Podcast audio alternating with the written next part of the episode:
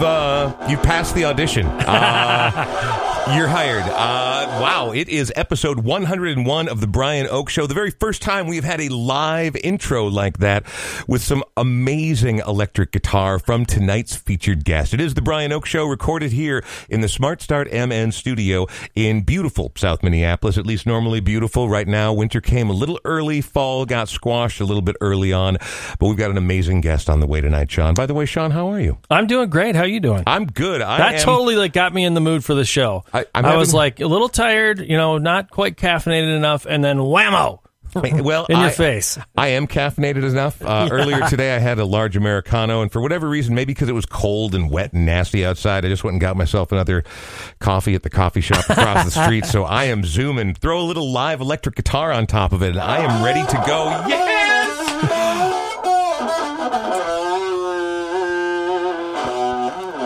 Tonight, we are going to be talking to uh, none other than Chris Perricelli. Better known, perhaps, to many of you as Little Man.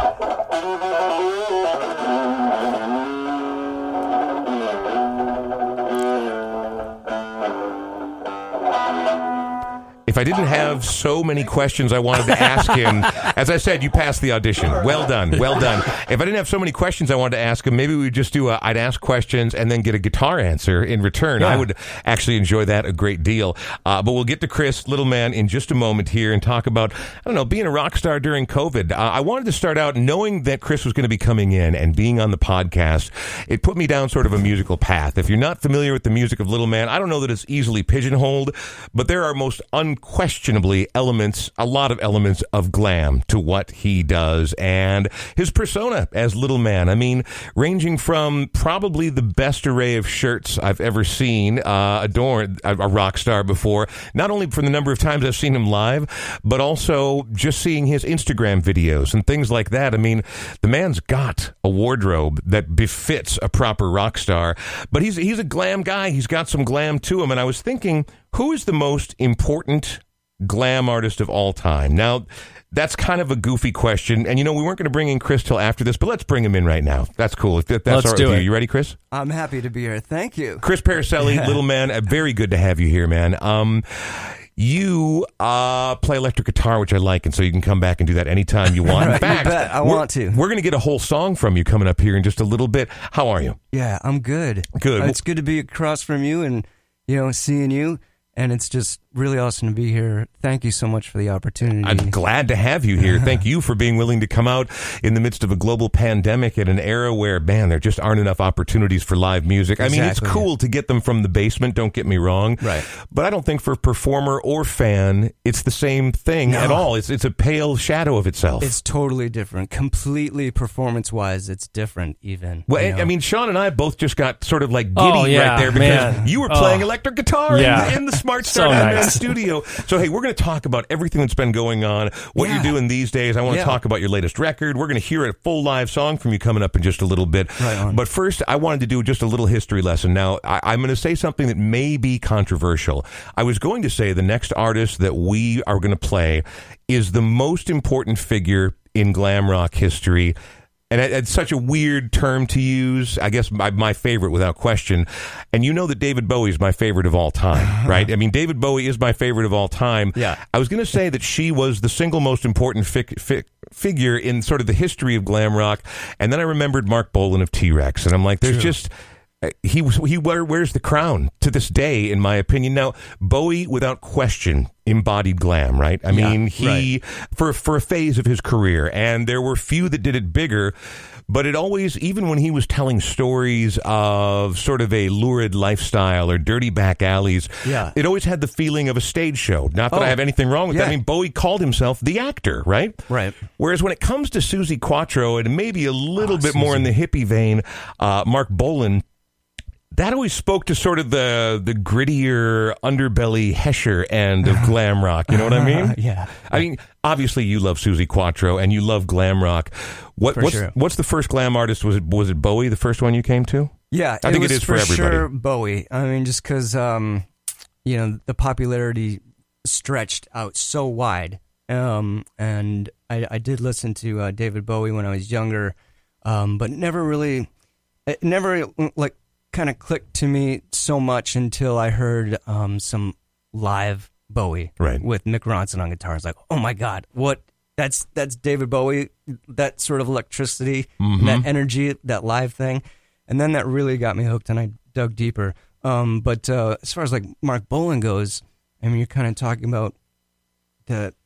I I really feel that it's kind of the beginning and the essence of that glam rock era because he's kind of he's bringing in uh, the uh, not only the kind of the pomp of rock, Mhm. but also there's uh, the fashion and the bringing in a bit of femininity to rock and roll and having that balance and that kind of what what brings uh, glam rock kind of to the forefront because you're coming out of an era that's a, a little bit more uh, male dominated Very rock, much so, right? you know right. and then you come in and then there's you know mark with his soft voice and more of a feminine feature with his music in a way but Yeah. it's still forward rock and uh, it's got this pomp to it and this energy and it works and glommed glammed on to a lot of people at the time it did. I mean, so that's why I feel like, as much as I wanted to put the crown on Suzi Quatro's head, Marc Bolan is is the Godfather. I don't think there's any question about that. Bowie brought it to a much much wider range of audience. There are Yeah. so many people who've never heard of glam if it weren't for Bowie's glam era, True, right? true. For the first half of the '70s, but when I go back and listen to early Suzi Quatro, those first three, maybe four records, there's just nothing else quite like it. She, I mean, she in a way did a little bit of her own gender bending when heavy rock was so male dominated. Right. She went in and grabbed it by the fucking balls Yeah, and said, there you go. "Guess what? Here it comes. I can rock just as well." She had a killer band. She worked with Chinn and Chapman, the songwriting and production team, who were also behind the Sweet and later on Blondie. Ah, okay. Uh, Just, I mean, Yeah. th- th- they were architects of this brilliant style. The Sweet, another one of my all-time favorites. Sure. But when you go back to this debut album from 1973, I don't feel like there was ever anyone before. And I promise you this, no disrespect intended, because I worship the ground that Joan Jett walks on. Sure. No Suzi Quatro, no Joan Jett. Suzi Quatro is one of, let's just put it this way, one of the most important figures in the history of ah. glam rock. Yeah. And from that debut release, we're going to dive a little deeper. We're not going to, this is not the home of the hits. We're going to go a little bit deeper. Thank goodness. And we're going to hear Daytona Demon. It's Suzi Quatro on Right episode on. 101 of The Brian Oak Show. right on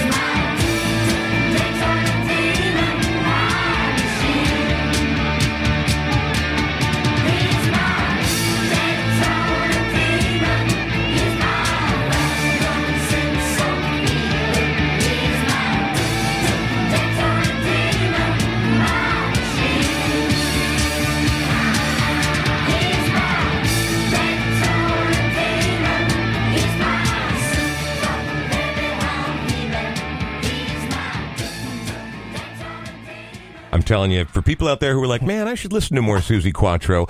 A, yes, you should. And B, the place to start, even though she had a bunch of hits throughout the first half of the 70s, the best place to start is absolutely her set 1973 self-titled debut. It is, it's just look at the cover and you'll be like, yep, straight Hesher right there. Absolutely love it. And if you don't know what Hesher means, I grew up in Coon Rapids. I grew up in downtown Hesher. So go ahead and get online or, or just go watch the movie Heavy Metal Parking Lot. Very, Oh, yeah, right. very Hesher. That one right there. And also just amazingly an entertaining mm-hmm. watch. It is the Brian Oak Show, episode 101. It's made possible by the good people at Smart Start MN, Minnesota's original ignition interlock company.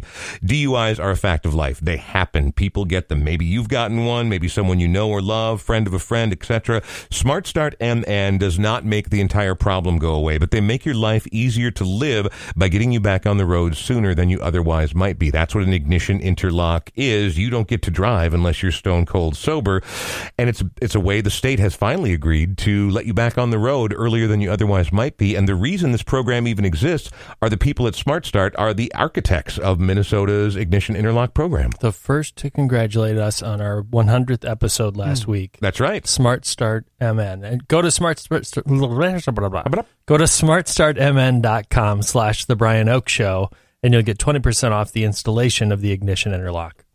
Chris Perricelli is Little Man. Chris, it is a joy to have you here. And Yeah, thank uh, you know, you. I'm sure, like you, I like a ton of different kinds of music. But when I was growing up, the first records I really plundered and enjoyed from my parents' collection were sadly there was no Suzi Quatro. She was Right. not a big name in the U.S. In the U.K., she was a superstar. Yep. Um, but there was Hendrix, there was Cream, there was all this crazy psychedelic music that for Yeah. a really square white nerd in the suburbs, that was mind bending stuff, man. Yeah. I didn't even smoke weed it blew my mind. You know, like Cream's Disraeli Gears. I could Yeah. listen to that record over and over, and I did, I have my entire life. But I love that stuff. So I want to talk about what you've been up to and what life is like for you now. But but everybody who's on the show the very first time, we have to find out a little bit more about you. You where, where are you from? Well, right now I'm from here. Okay, all right, I very came good. From, I, I came. I moved around quite a quite a lot when I was a kid. Mm-hmm. Um, but I mostly grew up in Massachusetts, Okay. and I lived in uh, Maine and Connecticut, um, Pennsylvania, and then um, eight years over in Chicago. Uh, I went to school out there, and then from there here. So I've been here since about 2002. Okay. Wow. So yeah, I've been here for a while. I'm I'm here. Cool. Do you remember the very first time in your entire life that you touched a guitar? I was 13 years old.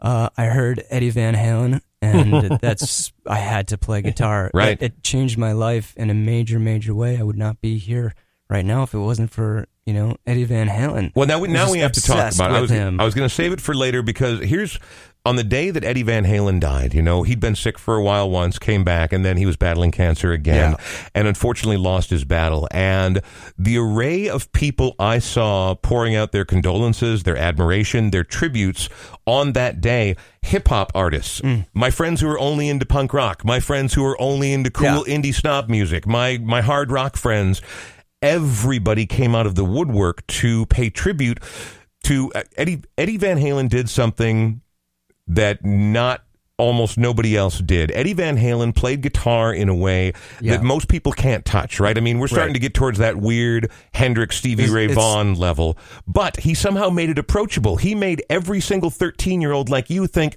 "Fuck me, I am going to play guitar." That's exactly what happened. But I mean, people of every stripe, like Van Halen, crossed all those boundaries. Mm-hmm. Even when Diamond Dave was sort of at his most goofy, you can't go back to, I don't know, the first four or five records and Sure. not re- recognize them as one of the most important American rock bands Right. that ever existed. yeah, true. And so you heard Eddie Van Halen, and that's really the inspiration for you picking up the guitar? That's exactly it. Yeah. were were I you in a crappy Van Halen cover band at any point?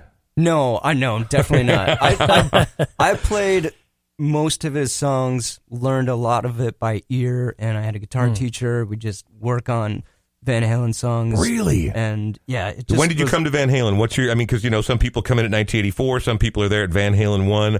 Me personally, I heard all the hits on the radio, but I didn't really do a deep dive on Van Halen until probably Women and Children first. Okay. and then kind of went and explored the rest of the catalog. Do you remember when you came to it? No, I think it was. Tell me it wasn't uh, Hagar era. No, Okay. definitely not. Uh, it was, uh, yeah, 1984 for sure. I Mhm. think uh, Panama was my biggest song that I was like, oh my god, Right. I gotta, I gotta, you know, try to figure this out and work on it. And that was that was the launching pad for me. And then at that point, yeah, just all of the early stuff over and over. My Sony Walkman would just die because I'd be listening to that stuff all the time. Yeah, well, and I'm not one of those guys who normally is like, oh, I really only like the early stuff. But Van Halen 1 is an almost perfect record. Hmm. I, th- there's just, there's bombast on it. There is Yeah. virtuosity on it. Yeah. It is, it, but it sounds like, like you don't ever have to be embarrassed that you're listening to Van Halen 1. That is a fucking rock record. And Eruption is on there. Come on. Which- Yeah, which, yeah, again, yeah, which yeah. again, for people like you who play,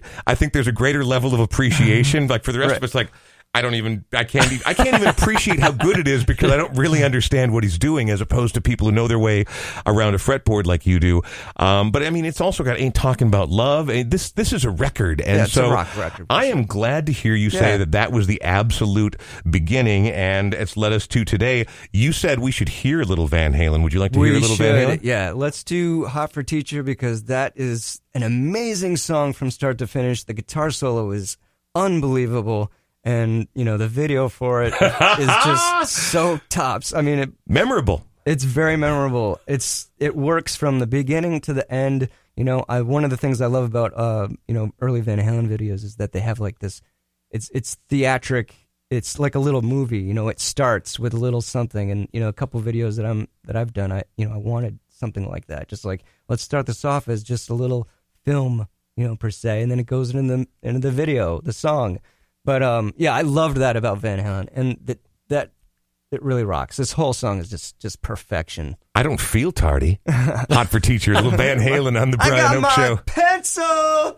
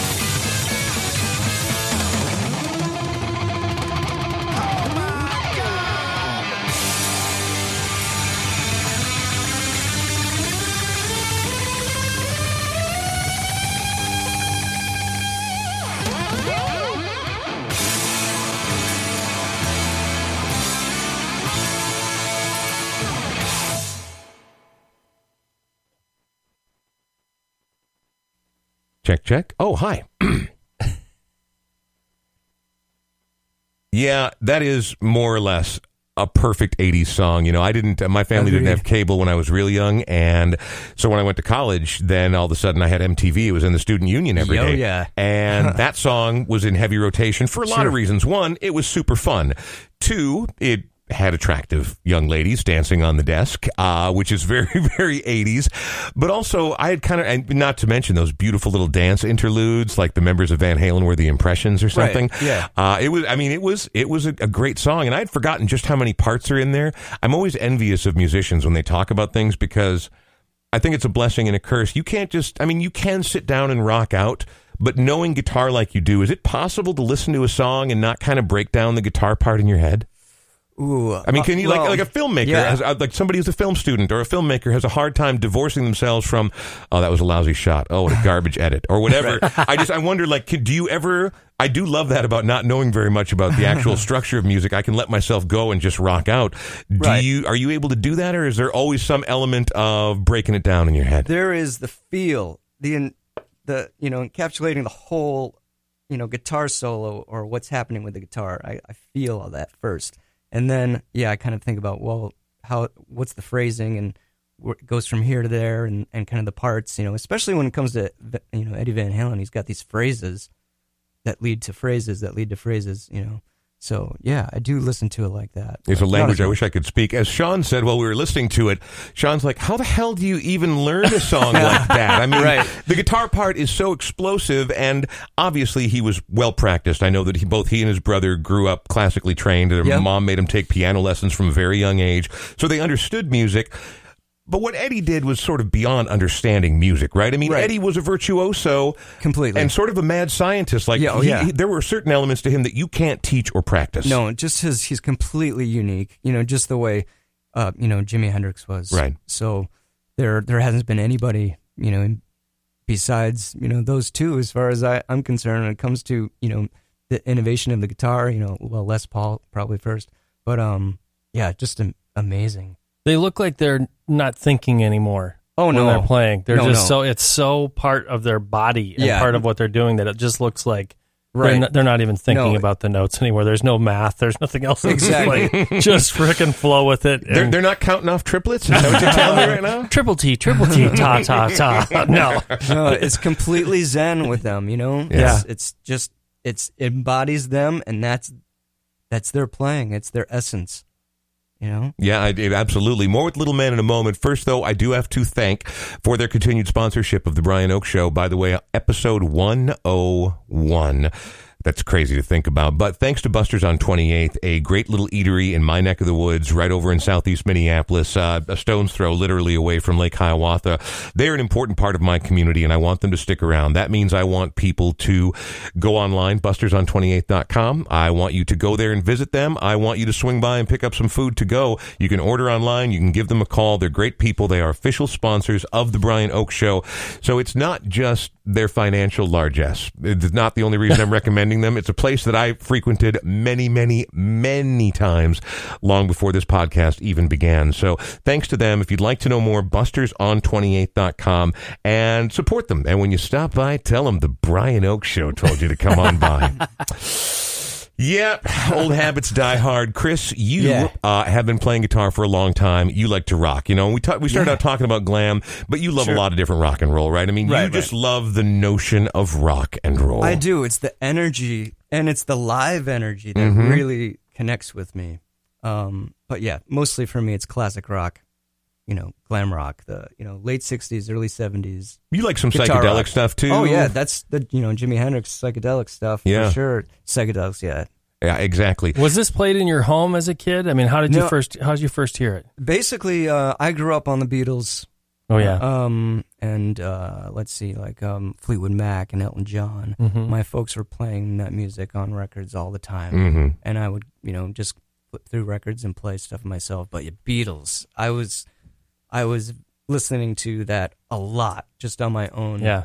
you know, throughout my childhood and up to you know now even. But that had the huge influence on me to be interested in music was probably from from that. That's um, by far my favorite band of all time, and I, you know, maybe that's an easy choice, but I mean, if you look at the, you know, they were around fully for less than a decade, or right around a decade, and no other band within the purview of rock and roll or folk or any related thing has had anywhere near the impact the Yeah. Beatles have. I mean, here we are, sixty years later. And people, the, the basic template of a band is still the one that the Beatles seared into everyone's mind worldwide. And and for a band that put out 200 and some songs, I think 227 or I forget what the exact number is, but it's right around there.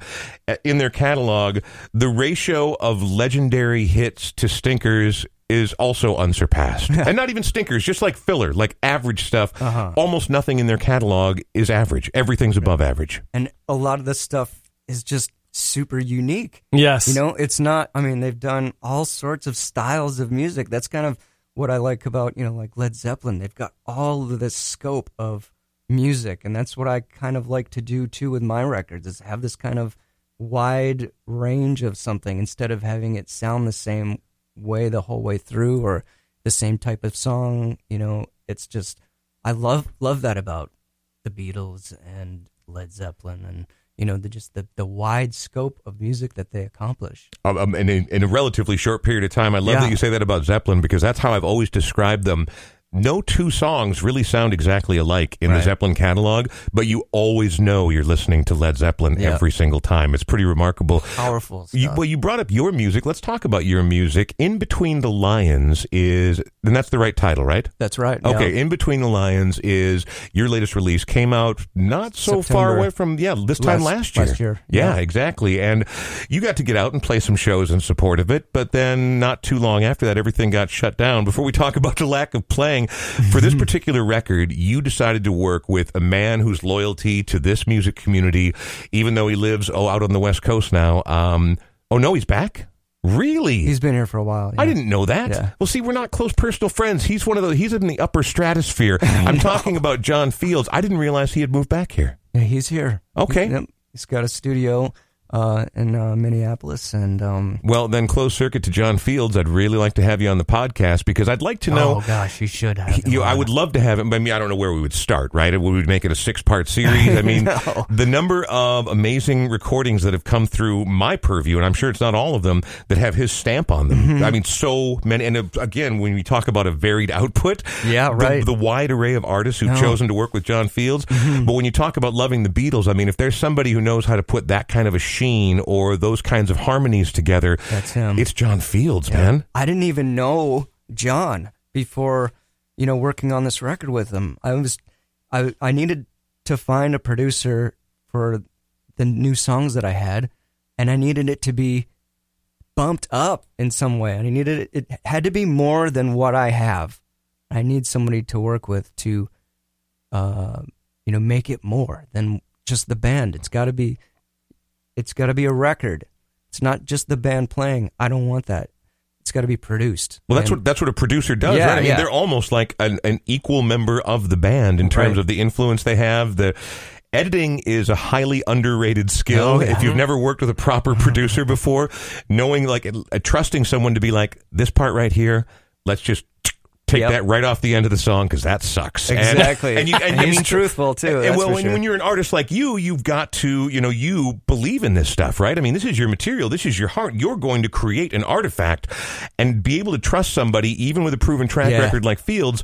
That's got to be a big leap for an artist. It's a trust thing for sure. All the um, all of the producers I've worked with in the past have been amazing, and working with them has been awesome. And I love working with other people on my music.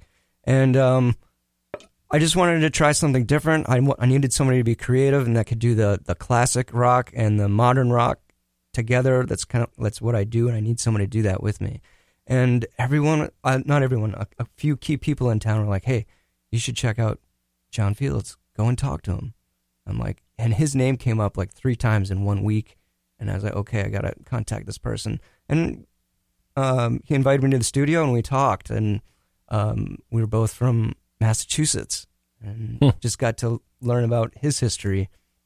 And uh, then we got together and we we started. We worked on Boulevard first, uh, one of the tracks off the record, and you know, jaw dropped on the Yeah, console. yeah. I'm like, "Are you serious?" Right. Wow. You know, when I, when I'm first hearing the playback, I'm like, "How it, that That's so That's cool. exactly what this Mhm. needs. Oh. Is, you, John? Now that had to be an amazing feeling, though. Yeah, I just I mean because you knew it was a good song, but then you hear somebody and they deliver on that promise and all the hype and everything else.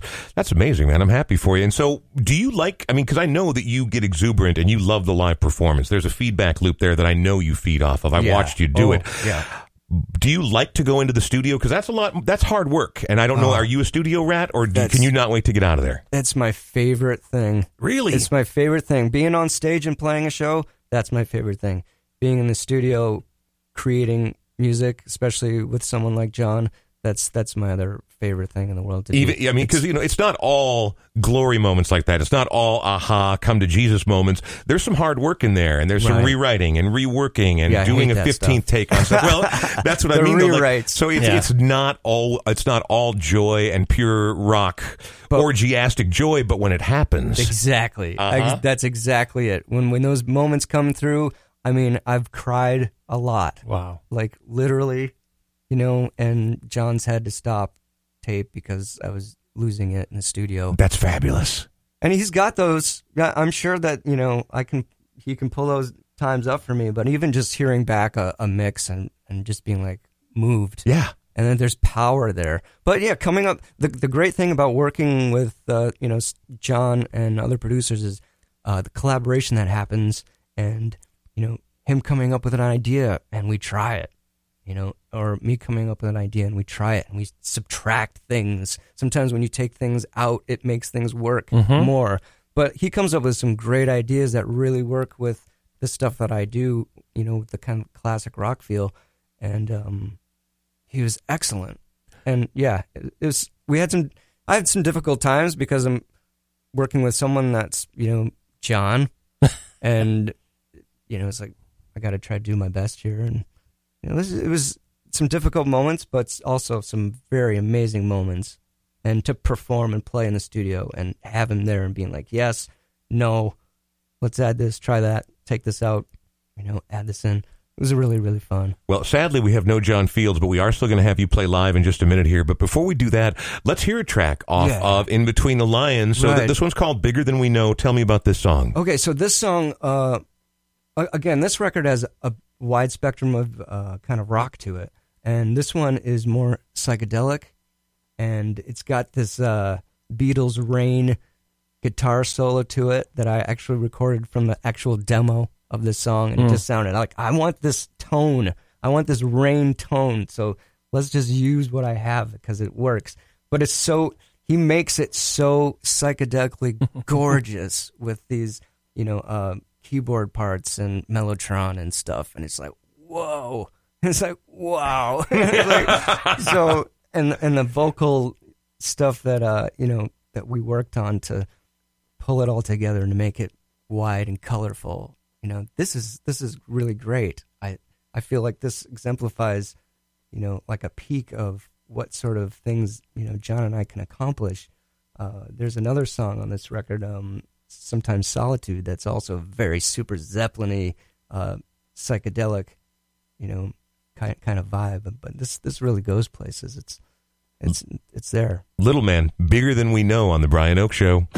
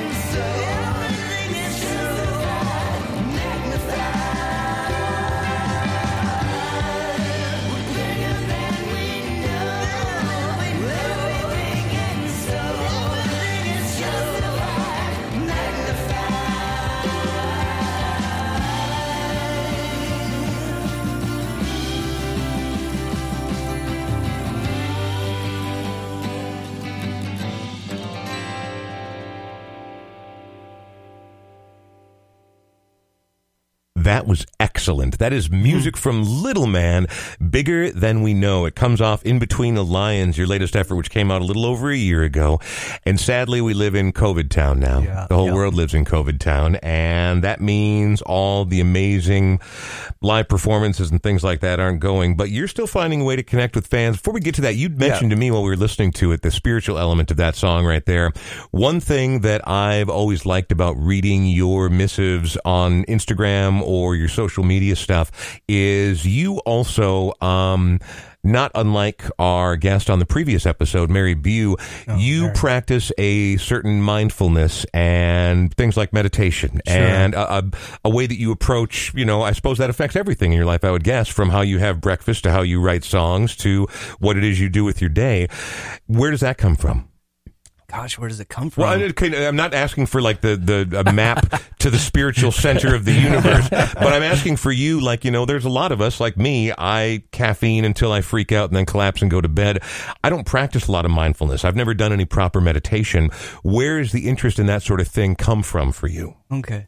I'd love to teach you, you know? Yeah? Um, but um, where does it come from? Jesus, I, I, I mean, where did you first find an interest in making it a part of who you are, or was it always? I mean, did you decide one day I'm going to meditate, or was that always sort of somehow ingrained in your philosophy? Yeah, I don't know. I think that uh, I started reading um, Joseph Campbell, Mhm. and then uh, the elements of mythology, and then it's it's gets in. He talks more about uh, you know uh, Eastern philosophy and the archetypes that and we the see throughout archetypes, everything. yeah. Exactly. Uh-huh. And so with that, I got interested in it, and then uh, read more into Buddhism, and then Zen, and then I started going to a sitting meditation once a week, and that kind of ex- expanded, uh, you know, my conscious, I guess you could say, or whatever. But it's more of going in, and instead of out, and Right. just um, being yourself, really, and accepting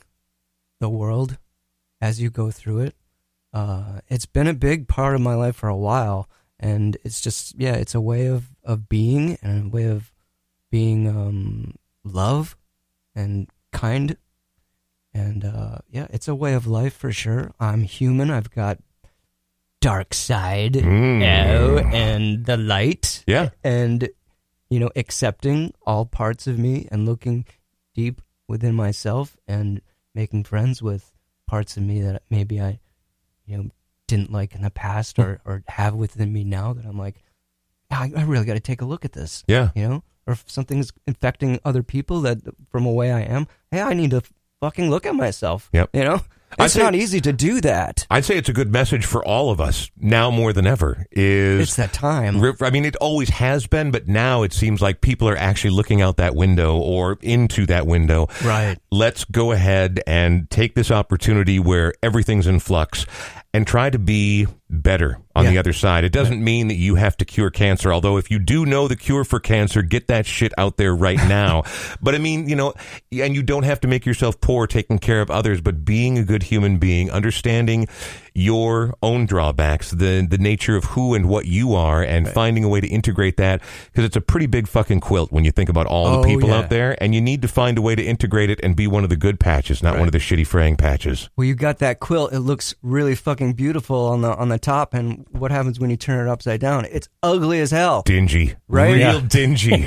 They got all of these things going this way, that way, and all that stuff. And you turn around, oh, it's so beautiful, it's awesome, you know. But that's just like the human is. Yeah. You know, we have those elements with us, and when we're working on ourselves and understanding ourselves and being better for us personally, then you're doing that for your community and the world. It starts with you, and the better that you do for you is, without you even knowing it, helps further on. You know. I, I imagine not being in that place of fear because you have the peace of mind also opens you up to other people more. Yeah. Is that And being receptive? Yeah, Absolutely.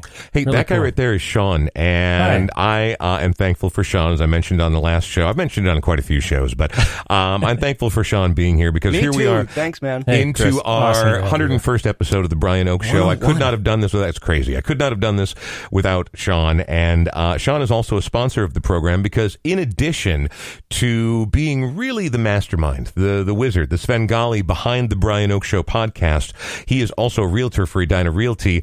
Apparently, uh, he's not making enough money with his corner office and his big salary here from the podcast, so he supplements that by also working at. he's got a side hustle as a as a realtor. Um, how's life in realty land? Not as cool as the record store gig. I'll But- bet I'll bet you make more money. Yeah. Yeah. It's I actually really like it. You Yeah. know, I, I didn't I didn't go into real estate for a very long time because I was like, ugh, I don't care about I don't care about the money. I don't care about the the physical part of homes. But I thought, well, what I do like is to help people and help them wherever they're at in their life, whether they're downsizing or upsizing, to help them mitigate stress when they're trying to sell a place because it can be super stressful. And no matter how much logic you try to bring to home buying and selling, it is so emotional for people. And mm. people that have lived in a home for a long time, Oh yeah. they are so physically connected to that home to be able to give them a way to be able to find some relief from that. That you know that comes through a little bit of empathy and some humor and everything else. But if you know somebody who's looking to buy or sell, 612-859-2594, that number is also text worthy. It's interesting that you bring that up about the level of stress involved in that. And it's true. I've been there. I was thinking, you know, like what other things in life cause that kind of stress? Like to get ready to not even raise a child, just to have the baby. Yes. There are birthing classes. There are no selling your home classes, are there? I mean, there's not like a place I can go and practice my breathing. Well, people don't do it. Most people don't do it very often, and so they just get super stressed out about this huge financial investment that they have. Yeah. So they're just on edge right away when you meet them, and so I try to diffuse that with humor when appropriate.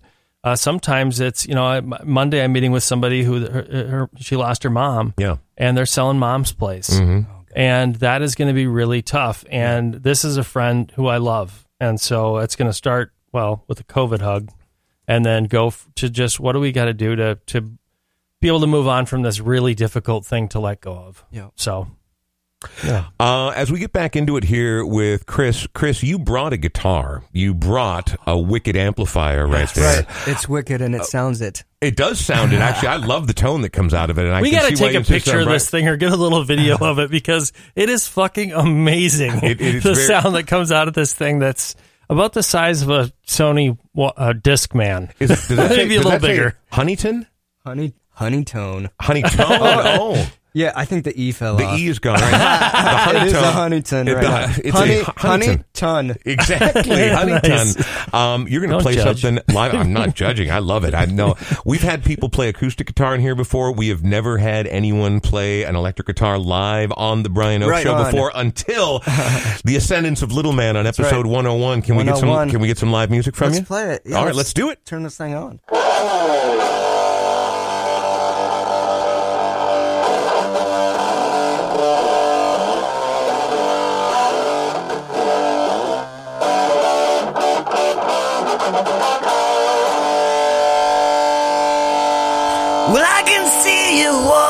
From a mile away. Your top hat and the cape's a dead giveaway.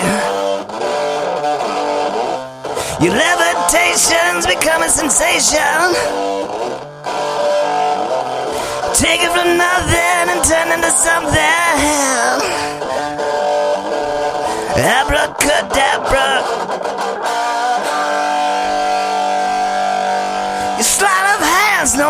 Match for my head to say. Well, I believe you now, but you really go the other way. Your institution's based on illusion. Mm. Take it from nothing and turn into something. Abracadabra.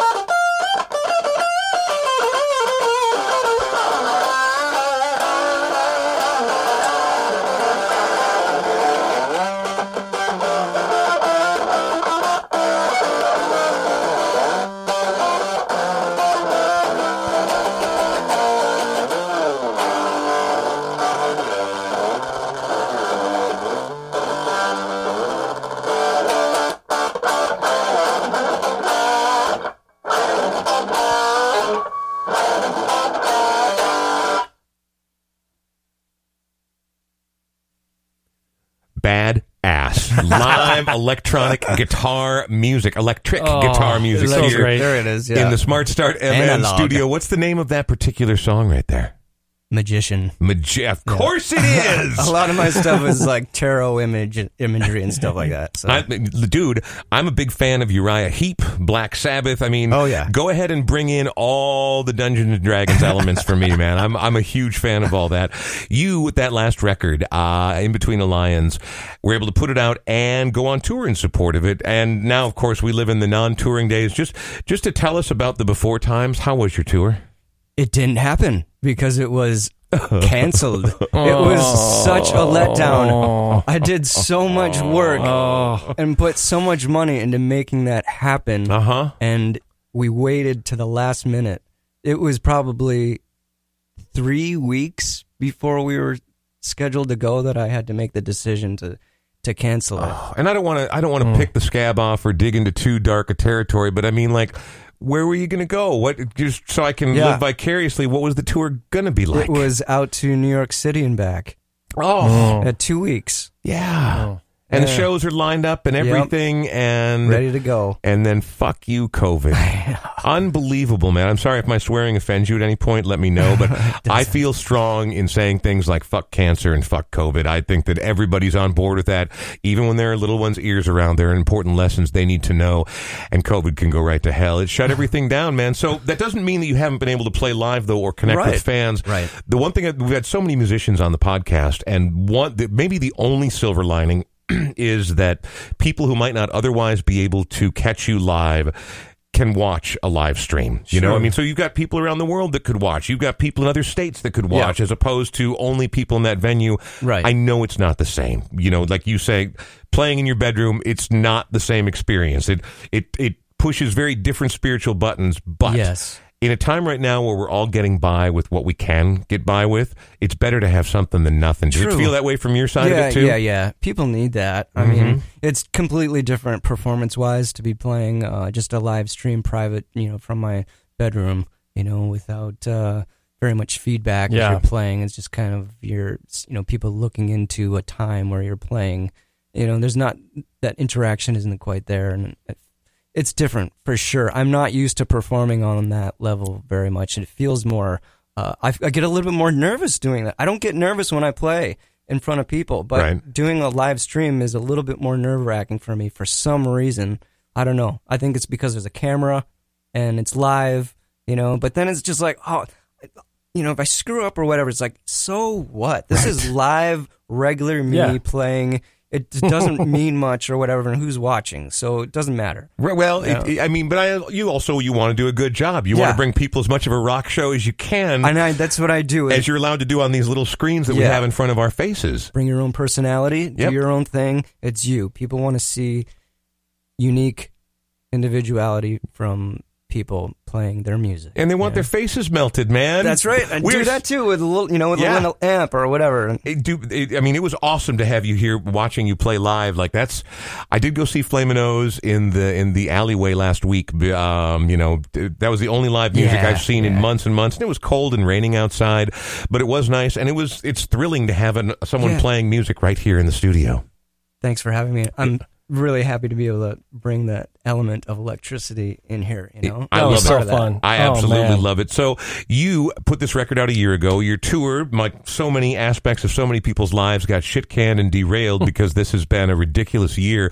But obviously, you're still creating. You're still doing that kind of stuff. If people want to stay up to date on future live streams or go buy your record, what's the best place for people to go to stay involved and up to date in the world of Little Man? Yeah, sure. It's uh, Little Man Music. If you pretty much go uh, Instagram, it's at Little Man Music, and uh, Twitter, Mm-hmm. and also a Bandcamp, uh, Facebook. It's it's that. So you'll see my face. Uh, it's kind of hard to search uh, my band because Little Man is a, a popular quote unquote you know name. So when you search it, lots of things come up. Like a song by Sonny and Cher that I had never heard Right, before. yeah, I found that earlier this afternoon. Yeah, like on Spotify, it's you can't. Uh-huh. It's hard to find unless you know a specific song. But um, yeah, if you go to any of those places, you can connect with me there. And, And you're so I'm the nerd over here, but uh, the best place for you is is Bandcamp. Is that where the best margins are for you? Uh, yeah, probably. Okay, cool. Well, we'll definitely link to the Bandcamp Yeah, that would be great. from here. You bet. Thank you. Absolutely. Now, before we let you go and before we wrap it up, um, it has been a pleasure. I'm so glad you came into the studio. This is awesome. You will undoubtedly, because you have no choice, you cannot do otherwise. You will continue to make music. You will continue to be creative. You will continue to do what you do. I know artists, and once they're on the path, I mean, you're never ever going to be off this path. You know, whether you choose to do other Brian? things. Well, I Yeah, suppose that's I- true. You know, I'm just creating whatever comes comes. I just try Right. to say this to people. It's like, yeah, this is a really hard time now, and I don't have opportunities to play. I feel like it's a, you know, uh, you know, I I'm having like an identity crisis sometimes. You know, not having that in my life, and who knows where things go and lead. Things come and go, and what happens happens. When music comes to me through me, then it, then that's what it does. You know, it's just you know, don't force anything, and whatever happens and happens. You know, So you don't plan to like go like I'm going to go on a writing retreat or I'm going to write my. You mean you have to wait until these things come to you, huh? pretty much. Yeah. I mean, I play. I you know, I'm in my room and I'm playing, and I don't have a specific thing that I'm trying to accomplish. I just my my my thing is hmm. just to play and have fun and, and just and and things that stick kind of come out of that play. And then I'll record something that's really sticking, and then I'll go back to it, and then I'll work specifically with those riffs or something like that, or chord changes. But um, the main thing is just play. It's called playing. I don't want to think. Wait think. a Let's minute. just, just play. work. You know, that's Huh. what we all need to do is have an element of play Mm. where there's no thought. Yeah. That's a good Zen way of playing. Or Welcome to the you're doing. podcast. I was going to say, go. welcome to the Brian Welcome to the Show. clubhouse. It, uh, you can see this is really just a clubhouse for for us a- to bring our friends and play. I like to think of it what as a doing. tree fort, but yes, same kind of thing, man. Like get people on the microphone and let's talk about things. Before we let you go, what do you have coming up? I know that you are working on a video to promote a song from your latest release, In That's Between right. the Lions. Yeah, body to body. Mhm. Uh, it's a fun, kind of hot video. Um, it's uh, recorded in a, in a car wash. Yep. You know, videoed in a car wash, and it's uh, it's it's a good time. And you know, thank you for having a moment to uh, check that out. Yeah, no, I, I did check it out, and you know, we. You mentioned that there were some concerns about the content of the video, and I don't want to go too deeply into it, but when I watch that video, you know, I'm as conscious as anybody right now of where we are and who we are. And, you know, I- I'm going to be honest, you have your shirt off through about two thirds of the video, okay? and you need to be a little more modest, my good man. No, I know they are. I was going to say, what good is having the best collection of rock shirts in the world when you're only wearing a shirt about a third of the time? But it's still it's it's still cool. Um, but there's a sexy element to it. But I believe that there's a sexual element to rock and roll, and so you.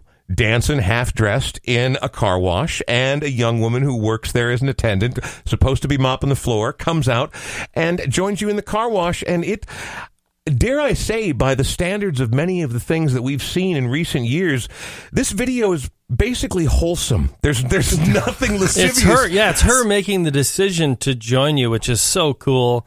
And it's, it, you know, the fact is, with everything going on, women are still sexual beings. We are all sexual beings, and I love it that she makes the choice to I'm- come into I'm the sexual car wash. too. Yeah, yeah, Well, yeah, yeah, yeah. also, and I she have- joins you in there, and it's just fantastic. I have again though it's not lascivious. It's not. It, it- No. It's there's nothing.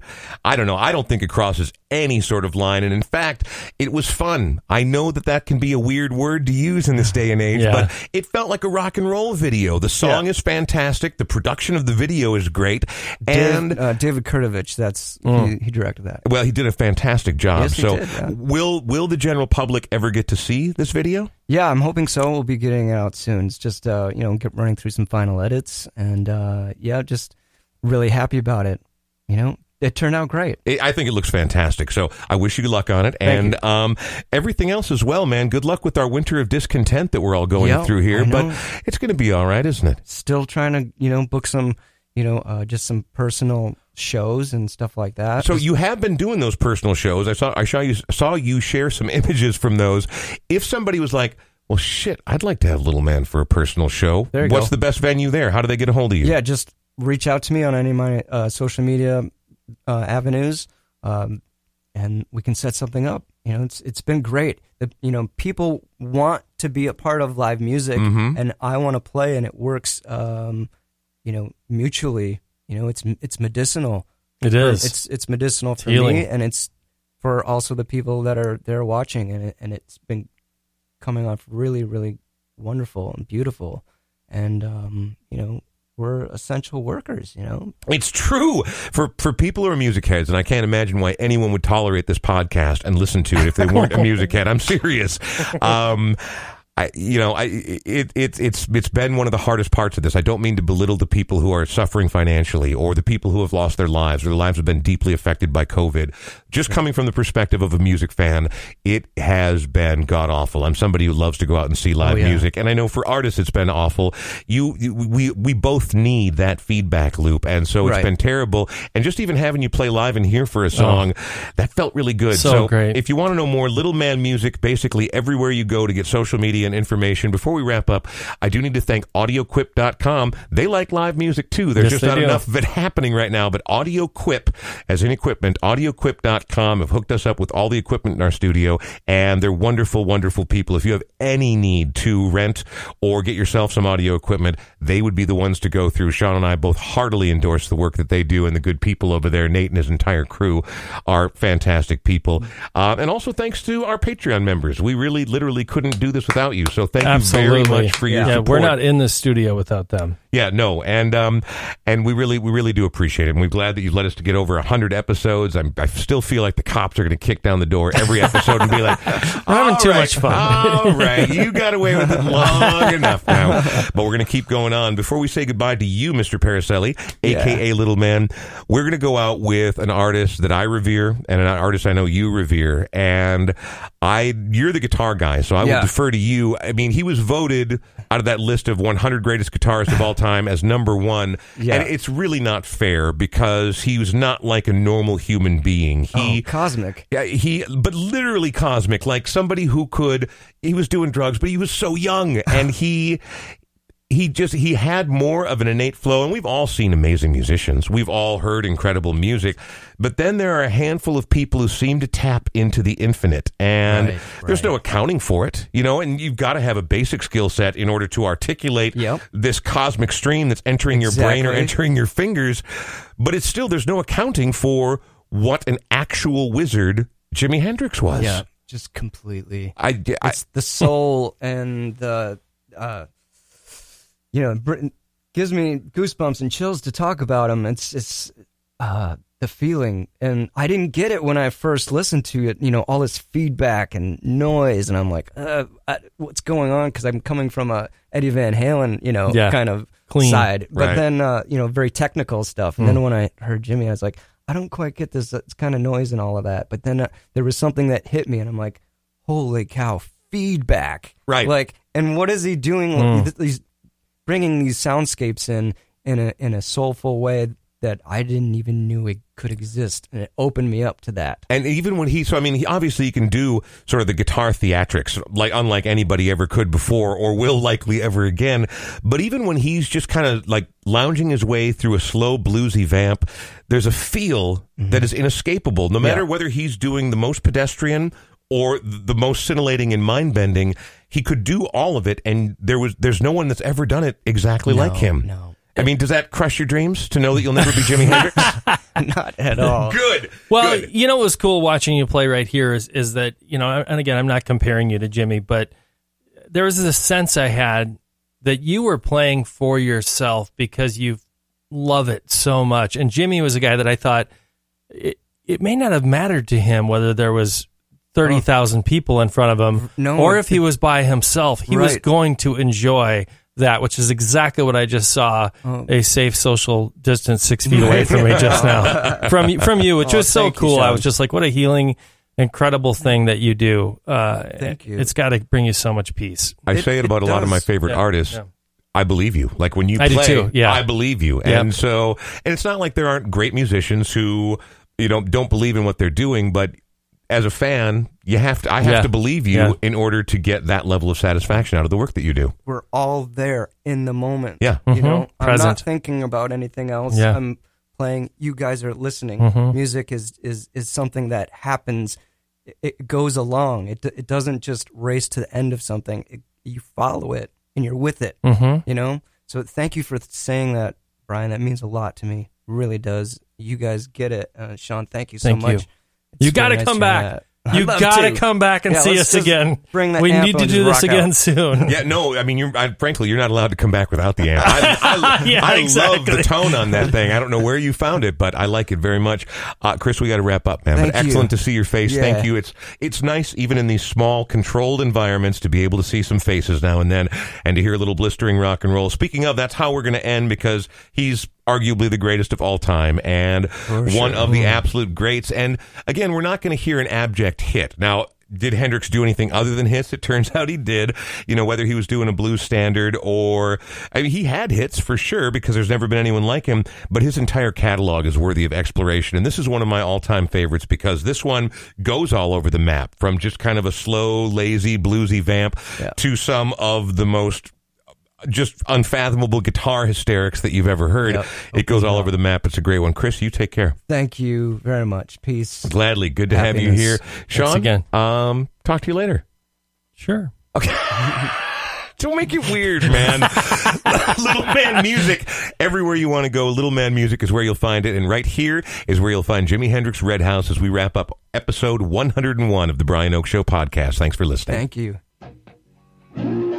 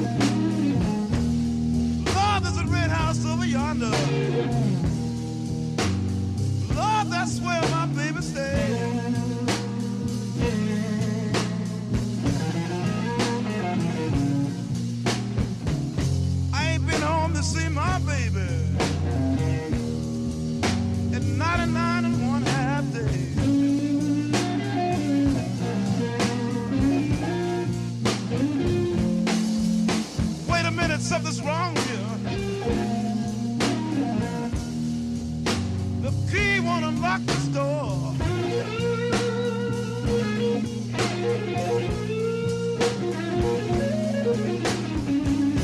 Wait a minute, something's wrong.